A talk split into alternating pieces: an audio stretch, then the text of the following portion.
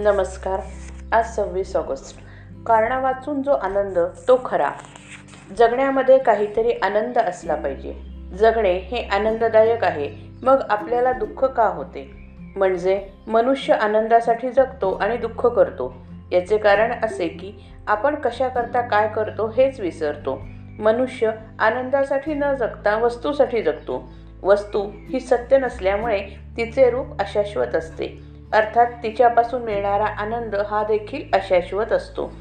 मी आनंदात राहावे असे प्रत्येकाला वाटते म्हणजेच भगवंताकडे जावे असे वाटते कारण भगवंत आनंद स्वरूपच आहे. आपल्याला अशी एक सवय लागली आहे की काहीतरी कर कारणाशिवाय आपण आनंद भोगूच शकत नाही. प्रत्यक्ष कारण सापडत नसेल तर आपण आपल्या मन कल्पनेचे राज्य उत्पन्न करतो आणि त्यापासून आनंद भोगतो. आनंद मिळवण्यासाठीच प्रत्येक मनुष्याची खटपट आहे. पण कारणावर अवलंबून असणाऱ्या आनंदाची वाट दुःखामधून आहे आणि आनंद त्या आनंदासाठी मनुष्य दुःखदायक प्रपंचाची कास धरतो. म्हणून कोणतेही कारण नसलेला आनंद भोगण्याची आपण सवय लावून घ्यावी. कारणावर अवलंबून अवलंबून असणारा आनंद हा अर्थात अशाश्वत असणार.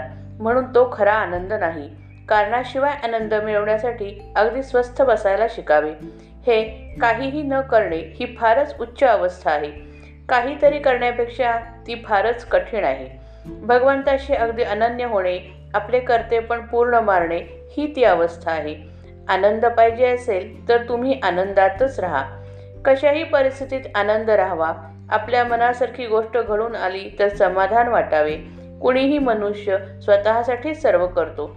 समजा आपल्याला त्रास देणारा कोणी आहे. आपल्याला त्रास दिला तर त्याला बरे वाटते. म्हणजे आपल्याला दुःख दिले तर त्याला आनंद होतो. म्हणून तो नुसता स्वतःसाठीच माझ्याशी तसा वागतो. हे जसे खरे तसेच त्याने दिलेला त्रास मी का घ्यावा?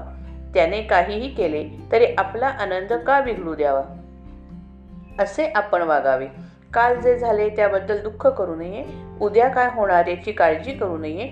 आज मात्र आनंदात आपले कर्तव्य करावे आणि भगवंताच्या अनुसंधानात राहावे. यातच सर्व आले.